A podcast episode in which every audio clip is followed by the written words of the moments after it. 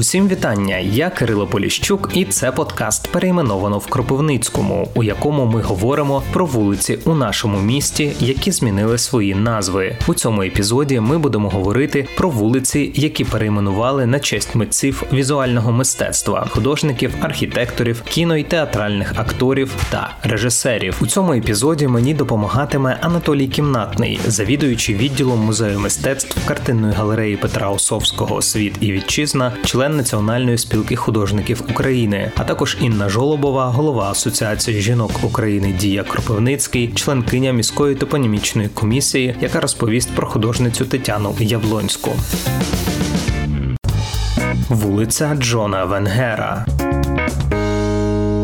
Майстер-колорист, творець графічних симфоній, художній керівник провідних бродвейських театрів. Це все про відомого живописця та сценографа Джона Венгера. Справжнє ім'я митця Яків Венгер, який народився у червні 1887 року в Єлисаветграді. Навчався у місцевій чоловічій гімназії, відвідував вечірні малювальні класи в реальному училищі. Його батько був ремісником та художником, який створював декорації для мандрівних театральних труп. Яків допомагав батькові, а заразом учився малювати та переймав досвід сценографа. У 1903 році художник переїхав до Сполучених Штатів Америки, де спочатку працював в магазині свого дядька в Нью-Йорку, заробляючи на життя створенням жіночих костюмів та прикрас. А згодом, продовживши художні заняття в школі Купер Юніон та Національній академії дизайну, почав працювати в театрах. Саме як театральний художник Джон Венгер отримав найбільшу популярність. Театр та музика стали справжніми музами для митця. Завдяки побудові на сцені образного зв'язку музики, драматургії та живопису Венгер став новатором в художньому оформленні спектаклів. Одного разу увагу художника привернув дитячий візок, накритий москітною сіткою. Венгер помітив, що коли світло зміщується по марлі, дитина стає ніби невидимою. Ця ідея здатності тканини розсіювати світло захопила митця, і він розробив полотно, яке нині використовується в театральній сценографії. Також Джон Венгер отримав світове визнання як живописець та графік, автор тематичних композицій, портретів, пейзажів, натюрмортів та мініатюр. За 89 років життя Венгер презентував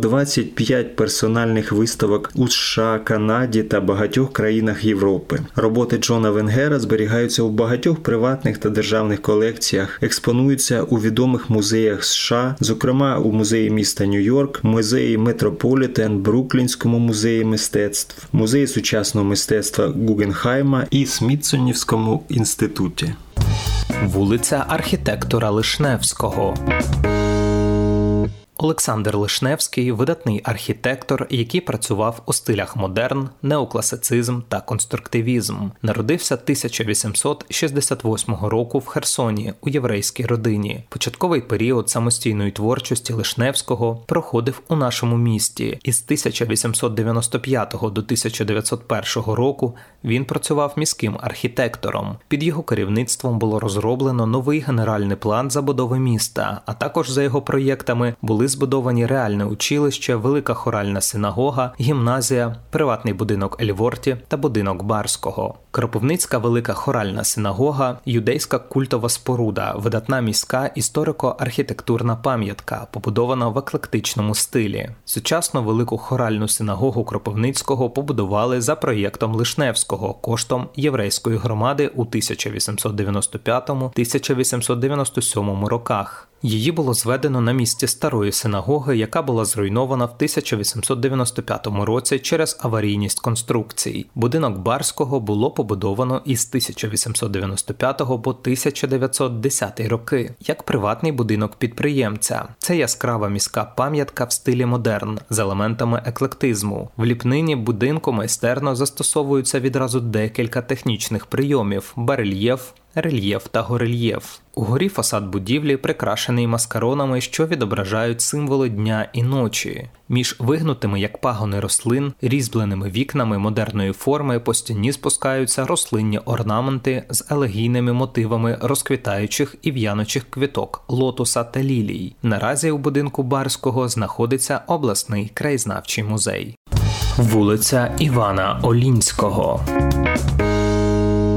Іван Олінський, американський художник і викладач мистецтва українського походження. Народився 1 січня 1878 року в Єлисаветграді. У віці 12 років Олінський із батьками емігрував до Сполучених Штатів Америки. Навчався в Національній академії дизайну, потім працював на американського художника-мураліста Джорджа Віллоубі Мейнарда, згодом на Елмара Гариссі та Джона Лафаржа в Prištine. Коли Олінському виповнилось 30, він прагнув утвердитися як серйозний художник і переїхав із дружиною і дочкою до Італії, щоб зосередитися на своїй кар'єрі. А коли у 1910 році Олінський повернувся до Нью-Йорка, критики високо оцінили його нову роботу. Найбільш відомим Іван Олінський став своїми академічними за стилем жіночими портретами, які були створені певною мірою під впливом імпресіонізму. Типовим для стилю Олінського є використання використання палітри яскравих кольорів і детальне моделювання фігур, у яких він використовував м'які імпресіоністичні маски пензля для передачі деталей своїх робіт. Олінський перебував під великим впливом французьких художників-імпресіоністів, в результаті чого став визнаним майстром американського імпресіонізму. Його роботи часто демонструвалися в галереї Макбет і у великій центральній галереї в Нью-Йорку. У 1919 2015 році Олінський став членом Національної академії дизайну та викладачем Ліги студентів мистецтв Нью-Йорка. Пізніше Олінський виконав настінні розписи лютеранської церкви святого Томаса у Бронксі. Художник став лауреатом численних нагород, в тому числі престижної премії Карнегі від Національної академії дизайну у 1929 році. Вулиця та провулок Миколи Садовського. Микола Садовський видатний український актор та режисер, один із корифеїв українського професійного театру з родини славетних Тобілевичів. Народився в селі Кам'яно-Костувате. Тепер це Миколаївська область. Навчався в Єлисаветградському реальному училищі. У молодості брав участь у аматорських гуртках. З початком російсько-турецької війни прямо з училища пішов добровольцем на фронт, де брав участь практично у всіх найбільших битвах на Балканах. За свою службу був представлений до офіцерського чину, але незважаючи на це, не став обирати кар'єру військового, а повернувся до України, аби займатися своїм справжнім покликанням театром. Як актор Садовський уславився в героїчно-історичному амплуа, зігравши ролі Богдана Хмельницького, Сави Чалого та гетьмана Петра Дорошенка. У роки української державності Микола Садовський працював головним уповноваженим у справах народних театрів. А у червні 1919 року його призначили уповноваженим із питань організації народних театрів для фронту і тилу на території УНР. У 1921 році Садовський очолював театр просвіти в Ужгороді. У 21-23 роках Микола Садовський вимушено жив у Празі. Завдяки клопотанню Гната Юри та Олексія Ватулі у 1926 році йому вдалося одержати дозвіл на повернення в Україну. Після поразки української революції Садовський не мав права у радянській Україні на власний театр і виступав у різних театрах, а також знімався у головній ролі у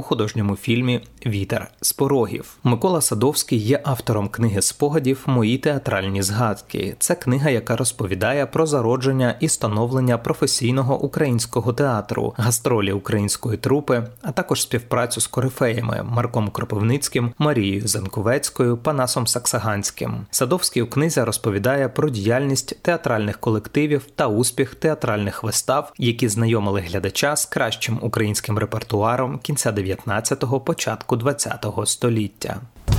Вулиця Тетяни Яблонської.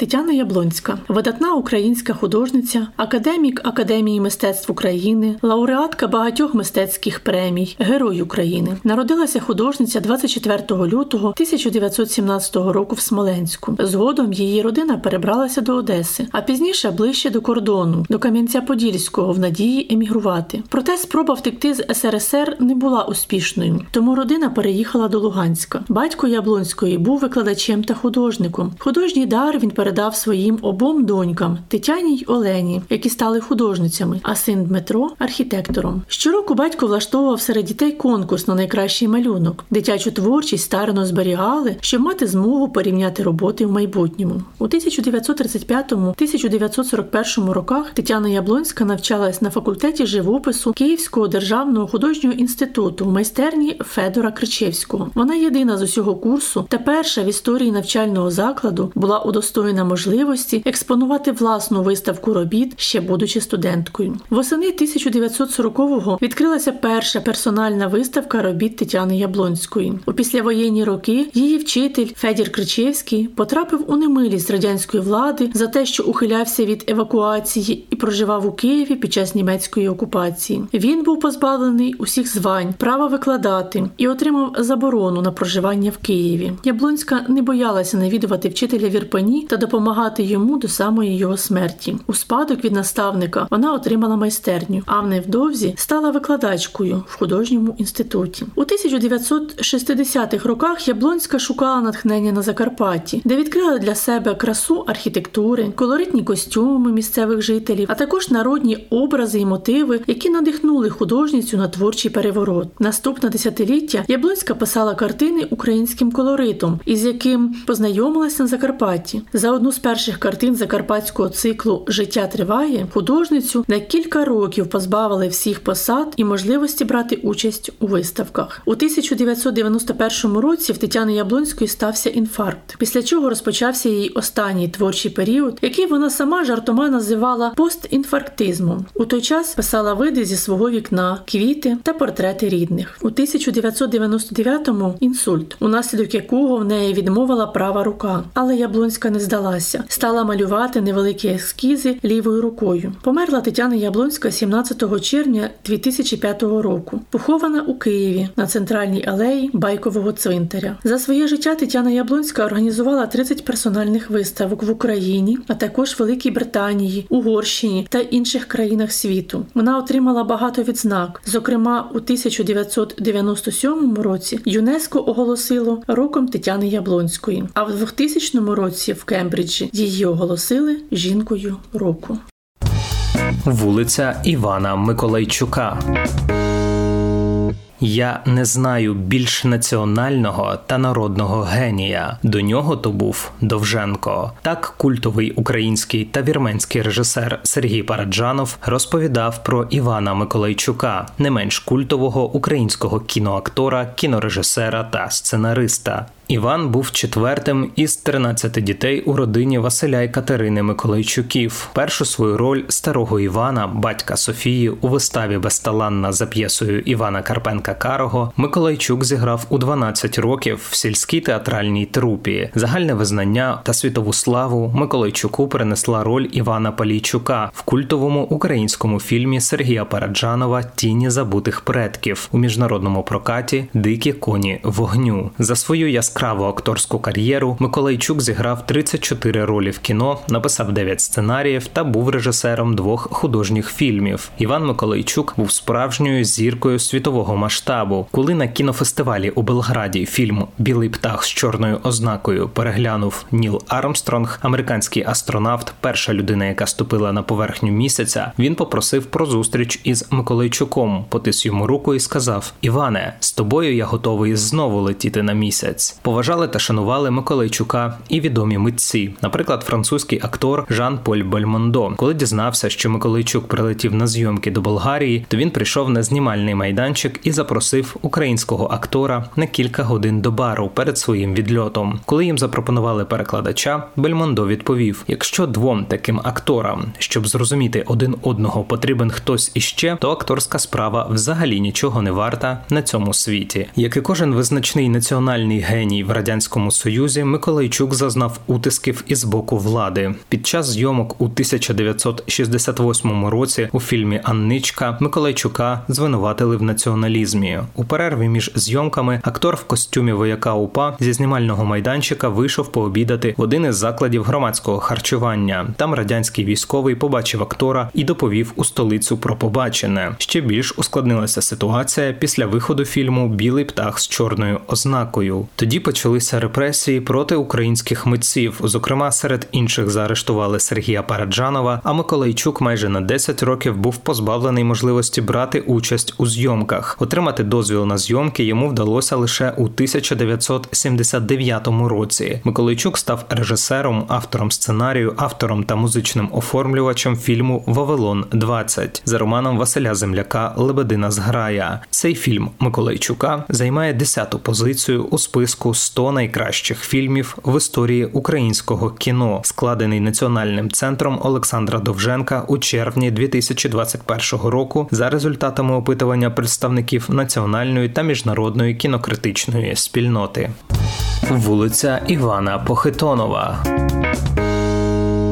Іван Похитонов український художник, майстер пейзажу, живописець та графік. Його називали поетом пензеля. Народився у 1850 році на хуторі Матронівка Бобринецького повіту Херсонської губернії. Його батьком був українець дворянин Павло Похитонов, а матір'ю сербка Варвара Біліч. Батько художника був дійсним членом Херсонського губернського статистичного комітету, почесним мировим суддею Єлисаветградського повіту. Заснував та опікував опікувався земською школою у селі Татарівка. Майбутній художник жив у батьківському маєтку, отримуючи домашню освіту. У сім років Іван подарував матері власноруч виконану копію голландської гравюри зі сценою полювання. Спочатку батьки хотіли, щоб Похитонов був військовим, як і його батько. Тому відправили Івана до кадетського корпусу в Полтаві, із якої Похитонов втік. Його не цікавили ані військова кар'єра, ані подальше навчання у Миколаївській Миколаївській гімназії. Увесь вільний час він проводив на полюванні або за Мольбертом. Разом із матір'ю та сестрою Похитонов їздив до Швейцарії, поки сестра лікувалася. Іван займався живописом у Женеві, де навіть продав одну зі своїх картин. Повернувшись зі Швейцарії, почав працювати в одному з одеських банків, але вже за кілька місяців пішов з роботи.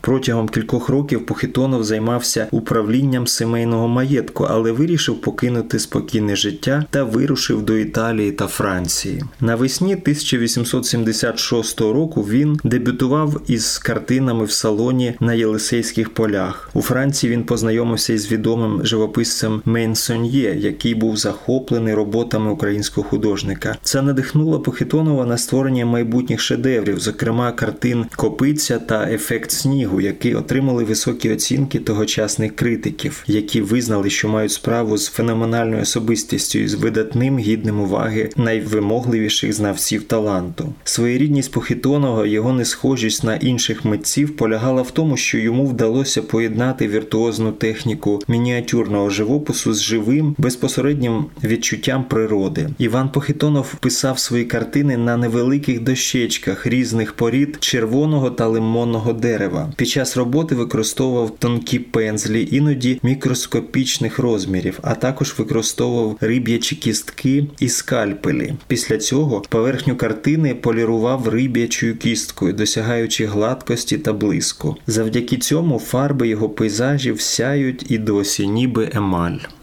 Вулиця архітектора Паученка.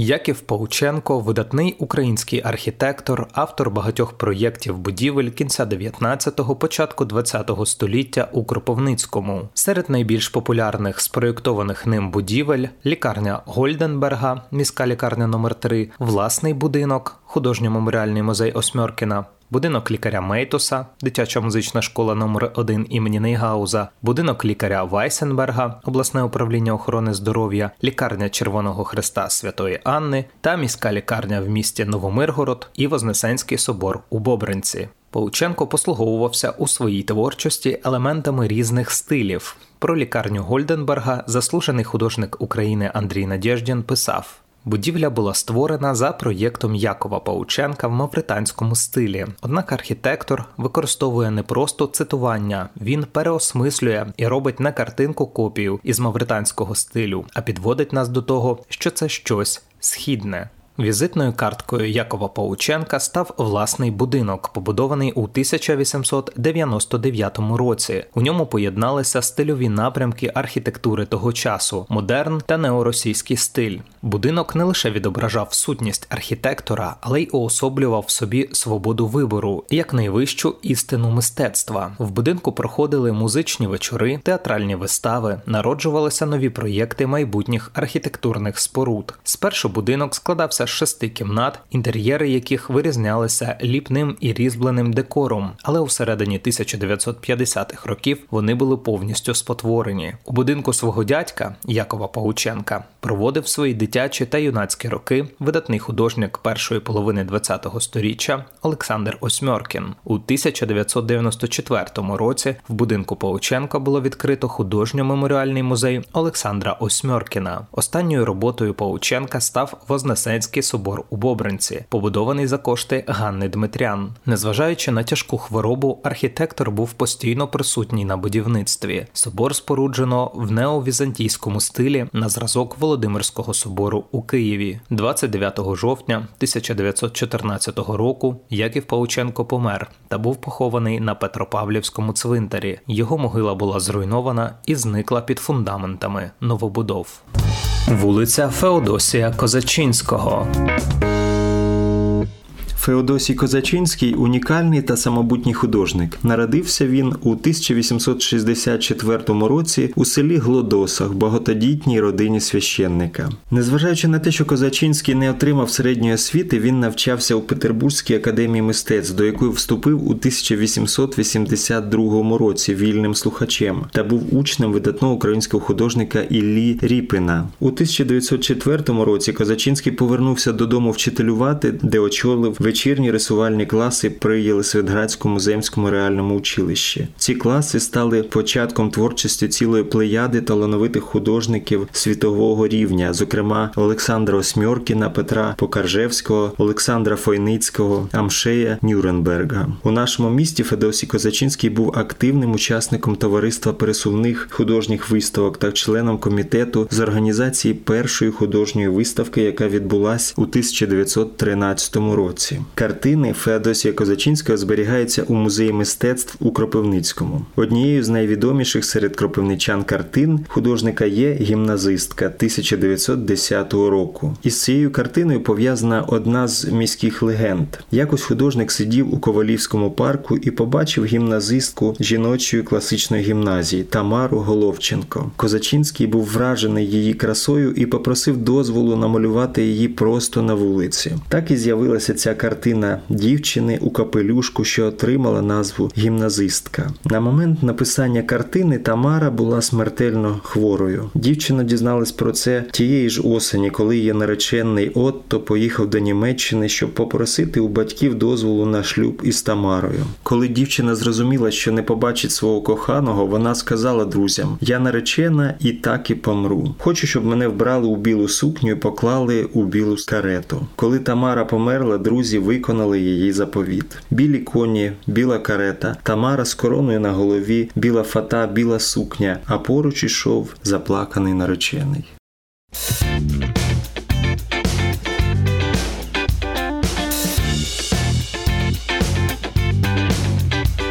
Це був епізод подкасту, перейменовано у Кропивницькому, присвячений митцям, художникам, архітекторам, кіно й театральним акторам та режисерам, на честь яких у Кропивницькому перейменовано вулиці. Підписуйтесь на гречку в соцмережах та подкаст-платформах. Шукайте попередні і чекайте наступні епізоди. Я Кирило Поліщук. Почуємось.